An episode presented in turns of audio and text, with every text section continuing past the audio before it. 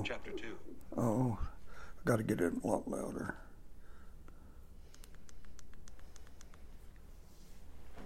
Therefore, you have no excuse, O man, every one of you who judges. For in passing judgment on another, you condemn yourself, because you, the judge, practice the very same things. We know that the judgment of God rightly falls on those who practice such things.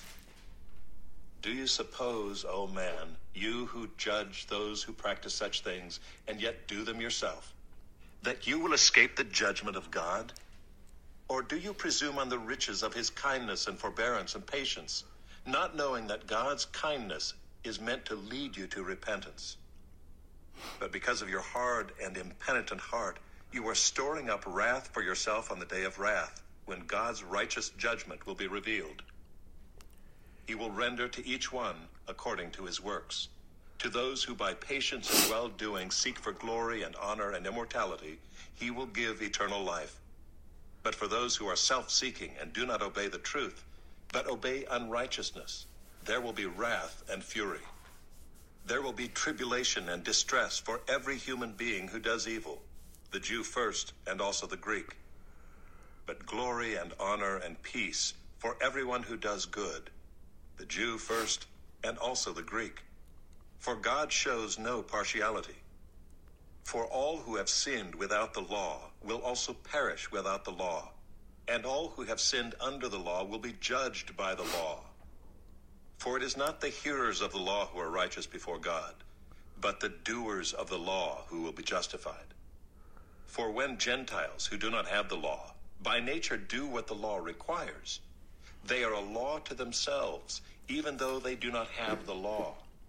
They show that the work of the law is written on their hearts, while their conscience also bears witness, and their conflicting thoughts accuse or even excuse them on that day when, according to my gospel, God judges the secrets of men by Christ Jesus. But if you call yourself a Jew and rely on the law and boast in God and know his will and approve what is excellent, because you are instructed from the law, and if you are sure that you yourself are a guide to the blind, a light to those who are in darkness, an instructor of the foolish, a teacher of children, having in the law the embodiment of knowledge and truth, you then who teach others, do you not teach yourself? While you preach against stealing, do you steal? You who say that one must not commit adultery, do you commit adultery? You who abhor idols, do you rob temples? You who boast in the law dishonor God by breaking the law. For as it is written, the name of God is blasphemed among the Gentiles because of you. For circumcision indeed is of value if you obey the law. But if you break the law, your circumcision becomes uncircumcision. So if a man who is uncircumcised keeps the precepts of the law, will not his uncircumcision be regarded as circumcision? Then he who is physically uncircumcised, but keeps the law, will condemn you who have the written code and circumcision, but break the law.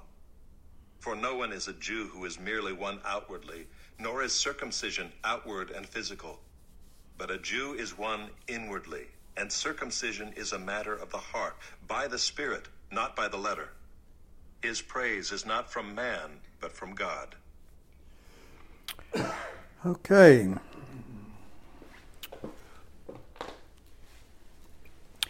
It doesn't take a whole lot to figure out what this little study tonight's going to be about. One word judgment. And it is God's response to man's ways.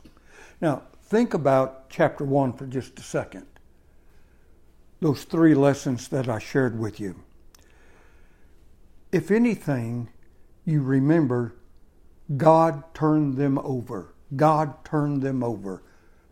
22 sins, God turned them over. The righteous character of God demands judgment upon unrighteousness. See, creation was created to be at peace with God, be at harmony. Judgment then must come upon the ungodly and disobedient, those who choose to live separate and apart from God. Likewise, a proper place and outcome has to be prepared for the ungodly and the unrighteous. Now, what's really important about this chapter is that what's often overlooked is that there are um, good night, uh, there are certain principles and standards upon which God's judgment operates. God is a just God and he is going to follow certain principles of judgment. So I'm going to list these for you that are found right here in this chapter. Number one, God's judgment begins with the enlightened. He's referencing the Jew. This is verse 1. So, one who judges another, he condemns himself. So he who looks down and condemns to condemnation, even to the point of the phrase, well, go to hell, as we've all heard once or twice in our life, then we are condemning that person. Judgment must remain in the hands of God. As we receive truth, we must judge ourselves rather than judging another. One is not justified by condemning a worse sinner. We all know bad behavior cannot be justified by other bad behavior. That's what you see in verse 3. So the enlightened faces greater condemnation if he fails to walk in the light that has been given. Now, here's the Jew, because that's who this is addressed to the Jew thought himself exempt from God's judgment. Why was that? Well, I'm a child of Abraham. And he thought no child of Abraham would enter hell. So he stood to condemn the Gentile. But what does the passage say there in verse 1 and 2? Why, you practice the same things. We probably know some Christians just like that. I mean, they practice the sin of the Jew, which was uh, which was sinning against the very light that has been given, and this brings judgment. Number two, God's judgment is based on truth. So, verse 2 the judgment of God is according to truth, it's according to real reality. God is going to judge according to the way one receives truth. The more truth that is provided or given requires greater judgment if it's rejected. So self righteousness is really only imaginary, it is not reality. The receiving of truth brings the kindness and the forbearance of God, which does what? it leads to repentance. Verse 4. I love Psalms 147 and verse 11. The Lord takes pleasure in them that fear him, in those who hope in his mercy. So he who sins against the kindness of God, what happens? He stores up wrath, the wrath of God. You see that in verse 5? So, in my mind, my opinion, we talk about what's the worst of all sins. Well, that I may not know. But the darkest of sins is mercy despised. Isn't that not a closely associated with blasphemy of the Holy Spirit? You despise that person despises the mercy of God he keeps telling the Holy Spirit, no, not going to go down that road. So mercy is not receiving what we deserve. So when one refuses to repent, change their thinking, change their actions, confess and cast off their sins, what can he expect? The righteous judgment of God. It's not you or I judging them, It's the righteous judgment of God. Verse 5. Number 3. God's judgment will be according to works. That's verse 6. Works reveal the nature of man, his deeds, his actions, his behavior. We met this man in Romans chapter 1, the inexcusable man. The godly, they have perseverance in doing good. Verse 7. So they have patience and endurance and fortitude. They have steadfastness. They do what is good and what is right. Godliness exhibits in a person's life the perseverance and endurance and steadfastness. The godly seek for what? For glory, honor, and immortality. Verse 7. So, the godly walk in that now, and then they seek the splendor of heaven. Godliness seeks eternal splendor, honor, and immortality. Now, look at the results of a godly life in verse 7 and in verse 10. He speaks of eternal life. That's Zoe aionios, which means the very life of God for those who have come out of death. The life of God awaits them splendor, brightness, radiance, peace, harmony, well being, rest with God. The result of a godly life is eternal life. It's glory, it's honor, and peace, as so stated there in verse 10. Now look at the judgment of ungodliness. So, what is ungodliness? We saw this in the inexcusable man. It's the person who just wants to remove God from his life. They just assume there not even be a God. They'll even sometimes go so far to deny that there is a God. So, by their conscience, then, they don't have to be accountable to that God. They are what? Verse 8. They're selfishly ambitious.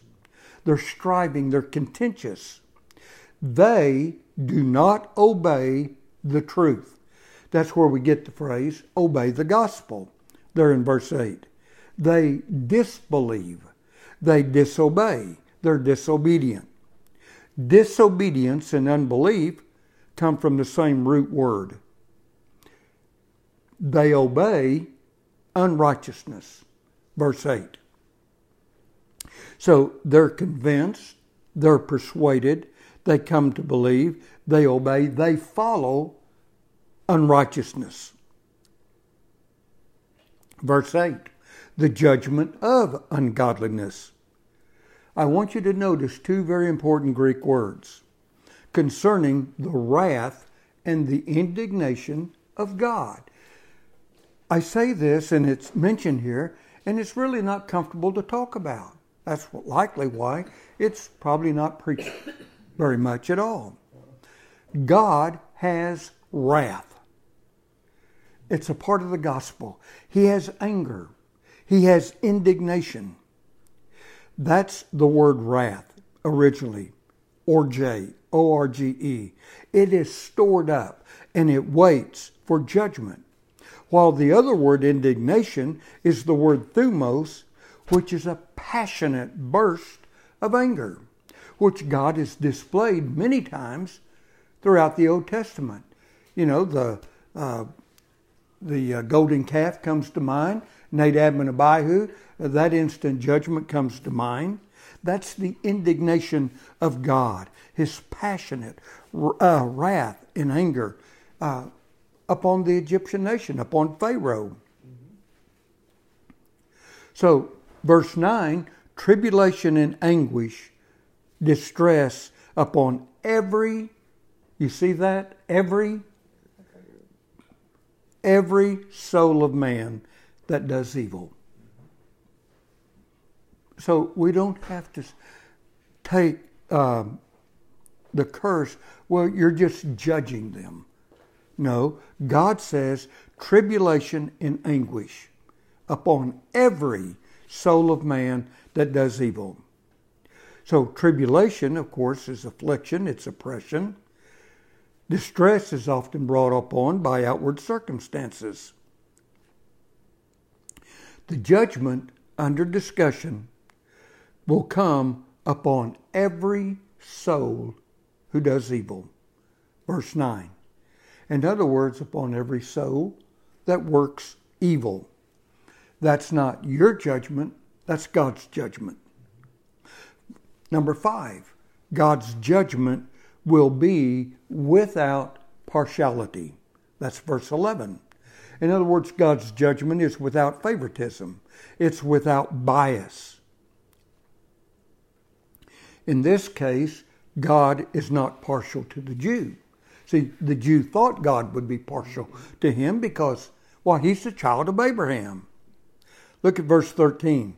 It's not the hearers of the law that are just before God, it's the doers of the law that will be justified. So the Jew has the law, he will be judged by the law. Verse 12. The Jew will not escape judgment by merely being a hearer of the law. Verse 13. Can you think of an application of that today? How would that be expressed? Oh, I go to church. I mean, so often the person says, Oh, I go to church, or I'm a Christian. We're not condemning them for going to church. It's just that they rely upon church attendance to save them. They're a hearer. They go and hear a sermon or whatever, and then, but they don't live it. The law was not a covering under which the Jew was to hide. It was an instrument of judgment for the lawbreaker. The Jew would be judged by the law. Now, God has not turned his face from the Gentile. See, Jews have been under discussion up to here in verse 13 and 14. The principle here is to sin against the light of one's conscience. See, without the law, that likewise will bring judgment. Now, I want you to notice verse 15. All men have a law written in their hearts. Whether they ever go to church, whether they ever hear a Bible story, all men have a law written in their hearts. The conscience of man bears witness to good and to evil. So he says, the Gentiles, they're a law to themselves. Verse 14 God will judge the heart whether one has obeyed the understanding of his conscience or he has sinned against the light that he has been given. God will go out of his way I believe, to reveal himself to the person that wants to hear from God. And if not through natural means, he will use supernatural means. And I personally have the belief that this accounts for the many manifestations that people have.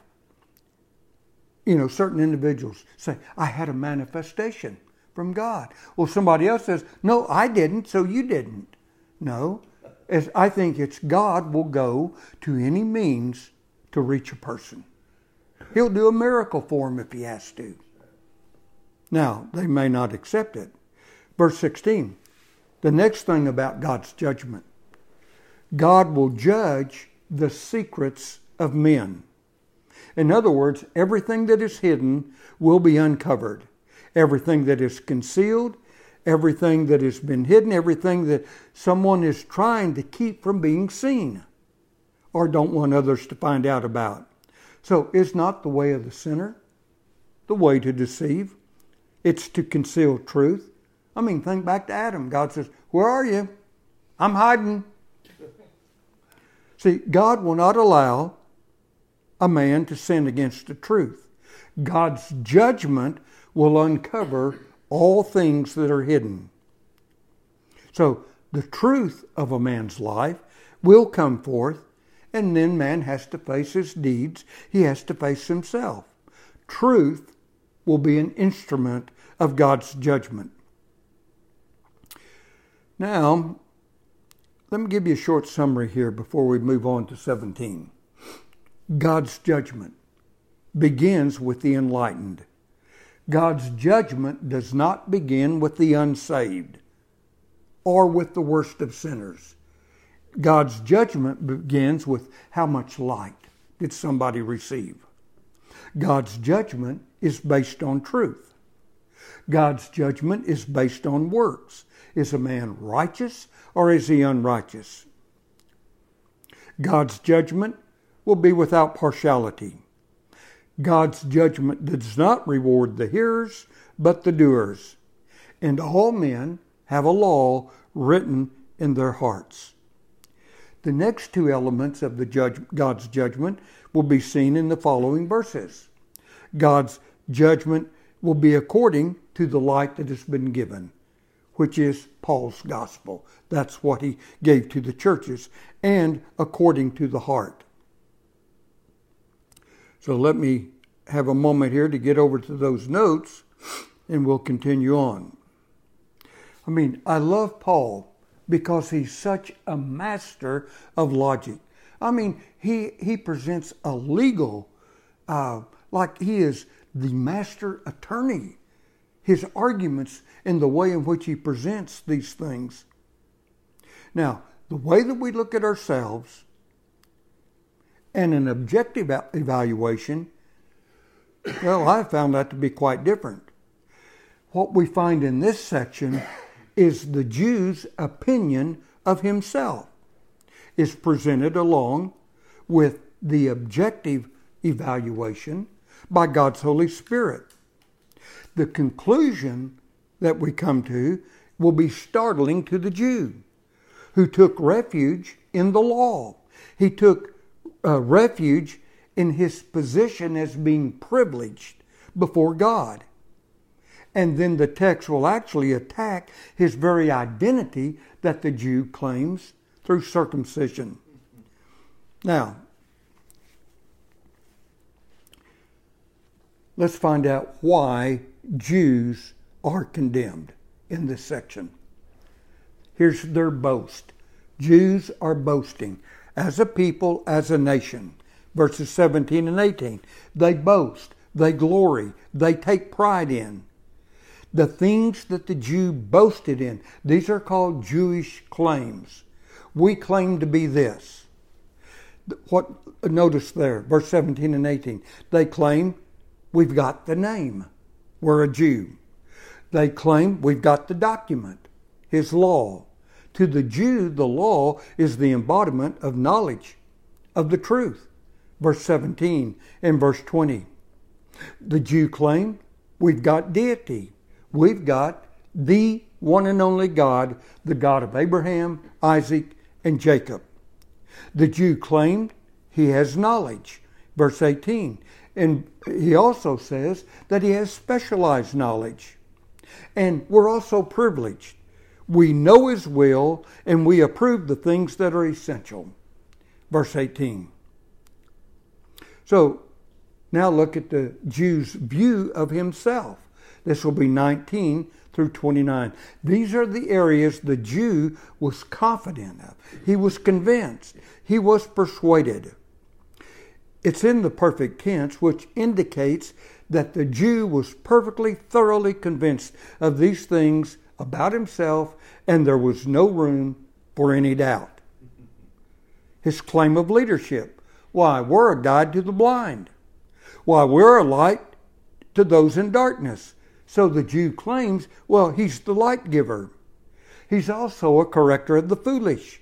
So the Jew is the educator. He is a teacher of the immature. So he looked at others, unknowing ones, well, you're infants. We have maturity. We're in the know.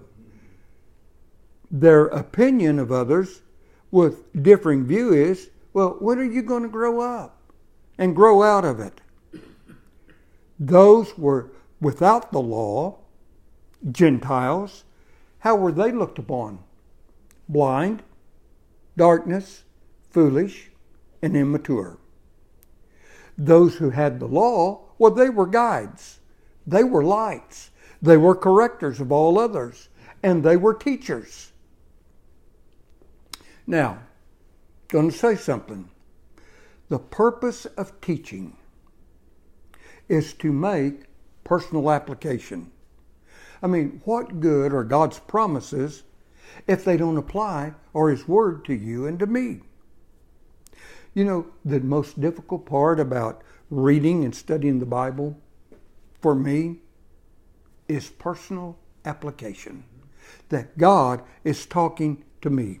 And this was something that the Jew had a very difficult time doing. Well, this same spirit permeates many denominations and church groups today. We're not bringing accusation. We're not trying to be hard. We're just saying, here is something that is alive. It's real. It's reality. This same spirit. Who are these? Well, they're narrow minded, are the ones that I've met. I mean, I've met and I know not a few, but hundreds, hundreds, if not thousands, who believe that they are the only ones who possess truth. I found them to be dogmatic, argumentative, intolerant, and prejudiced. See, if you try to discuss something with them, and I have, some of them are preachers. They have a verse, they have a scripture. It's always by private interpretation, and it's offered as proof for any discussion. I have found them to be closed minded. Their minds are like concrete, thoroughly mixed and well set. Others, they look at probably you and I, they would look at us as, well, y'all are closed minded. Uh, we're blind. We're in darkness. We're foolish. We're immature. They believe themselves to be the guides. They believe that they're lights. They believe that they're a corrector of all others. They're self anointed teachers who, by some authority, they have uh, they are authorized to tell others with whom they don't agree, you are going to hell. I can't tell you how many times I've heard that in my lifetime. To them, others have opinions. They have facts. And they believe in the volume of their arguments. They believe the volume, the louder they get, that determines truth. In other words, if I can shout you down, I win. This spirit creates tribes of different Christian groups where some are approved, others are condemned. Verse 21 to 29 God's viewpoint of the Jew. We've heard all about the Jew and his claims. Well, God just happens to have some counterclaims. So, here's some revealing questions given to the teachers of the law. Well, do you teach yourself? Teaching increases responsibility. I always have to look in the mirror for myself. Teaching requires and increases responsibility. Well, God says, Do you steal? That's the counterclaim of them being honest. God says, Do you commit adultery? Counterclaim of their purity. Do you rob temples? God's counterclaim of them claiming sanctity. Do you dishonor God? God's counterclaim of honor. Well, if you look at this closely, the grand jury convenes. We've got the Jew's view of himself. It's all been explained. Witnesses have been interviewed. Evidence has been entered into the record. We've heard claims. We've heard God's counterclaims. The defendant, the Jew, his defense has been debated. God's counterclaims and summary is then presented to the jury. The jury meets the jury deliberates, and a unanimous decision is reached. An indictment is declared, and the defendant, the Jew, is charged. The indictment is verses 24 to 29. as to probable cause. Count one. The name of God is blasphemed among the Gentiles because of you. That's quite an indictment. Verse 24 By your actions, by your deeds, the words that you speak, the very name of God was in reproach among the Gentiles because of the sins of the Jew. Probable cause, count two. They who presented themselves as instructors of the law, well, they didn't even keep the law themselves. Probable cause, count three. The seal of God, which to the Jew was circumcision in the flesh, is nullified by the Jew's lawlessness. Verses 25 to 28. Circumcision was of the foreskin and of the flesh. It was a religious rite of the Jews. It was a seal, though, of the covenant made with Abraham. What did it speak of spiritually? It spoke spiritually of putting off the filth of the flesh. So the law of circumcision is deliberated. What does God have to say? Circumcision is of value for the Jew, but only if he practices the law. Verse 25. If the Jew is a transgressor of the law, his circumcision becomes uncircumcision. Verse 25. The uncircumcised who keep the law, that would be Gentiles, will judge the circumcised who are transgressors of the law. Verse 27. So, the defendant, the Jew, pleads, and the last vestige of hope is exhausted and eradicated for the Jew. See, the Jew claims, You can't judge me. Why not? Oh, I, you can't judge me because I have been circumcised. What would be the application today? What would be the application today? See, to the Christian, one might go, I'll just use this as an example, one might go to First Church. I don't know where First Church is, it's just a good name for a church. They likely had a salvation experience.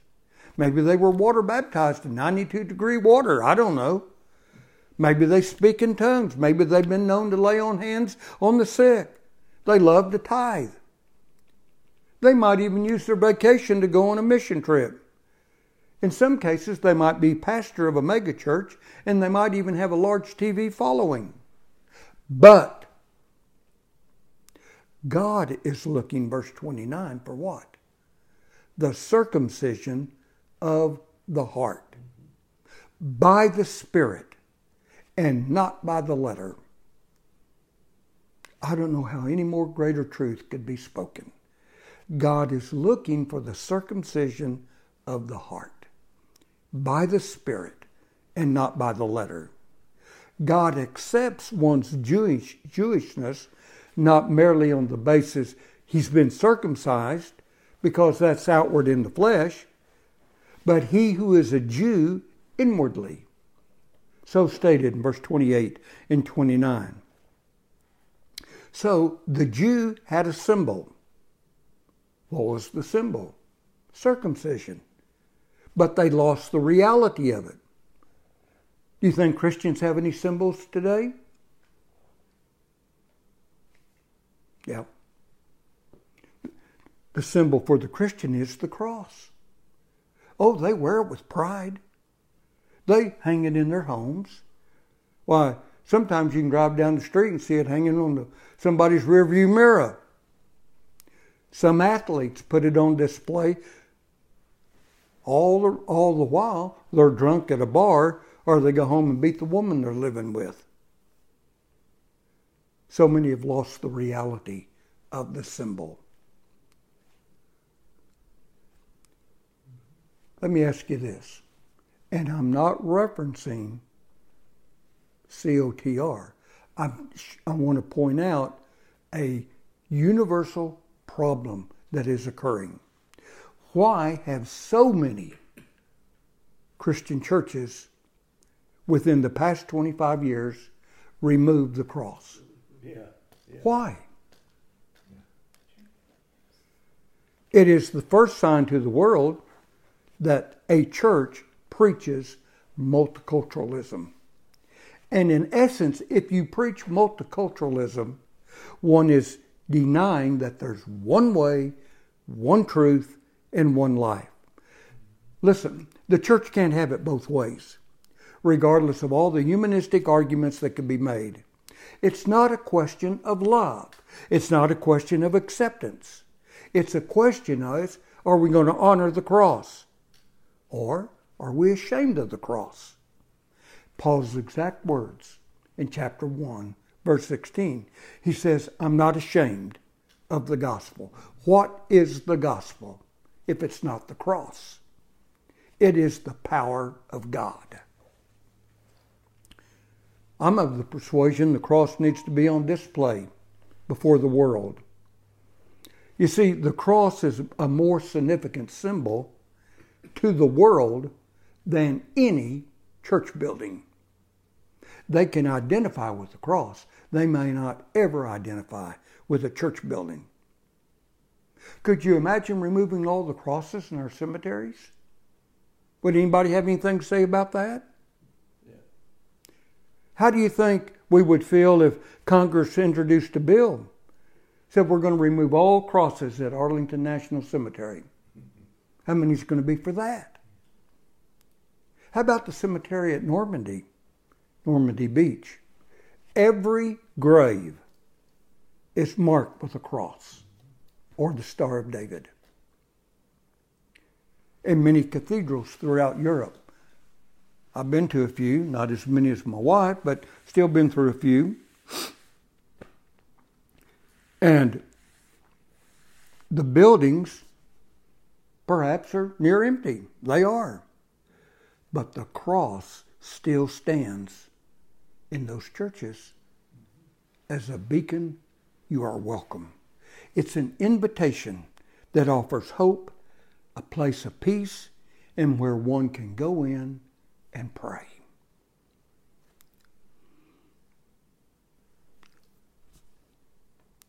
Next question Who is a Jew? The judge answers one who not only has the seal of Abraham in the flesh, but one who has the faith of Abraham, which is circumcision of the heart. So the real Jew does not live by the letter of the law, he receives the work of the Spirit by the faith of Abraham.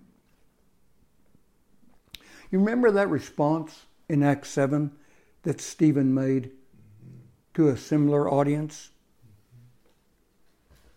before he died. You men, you Jews, are stiff necked, you are uncircumcised in heart, and your ears are always resisting the Holy Spirit. You're doing just as your fathers did. Acts 7:51.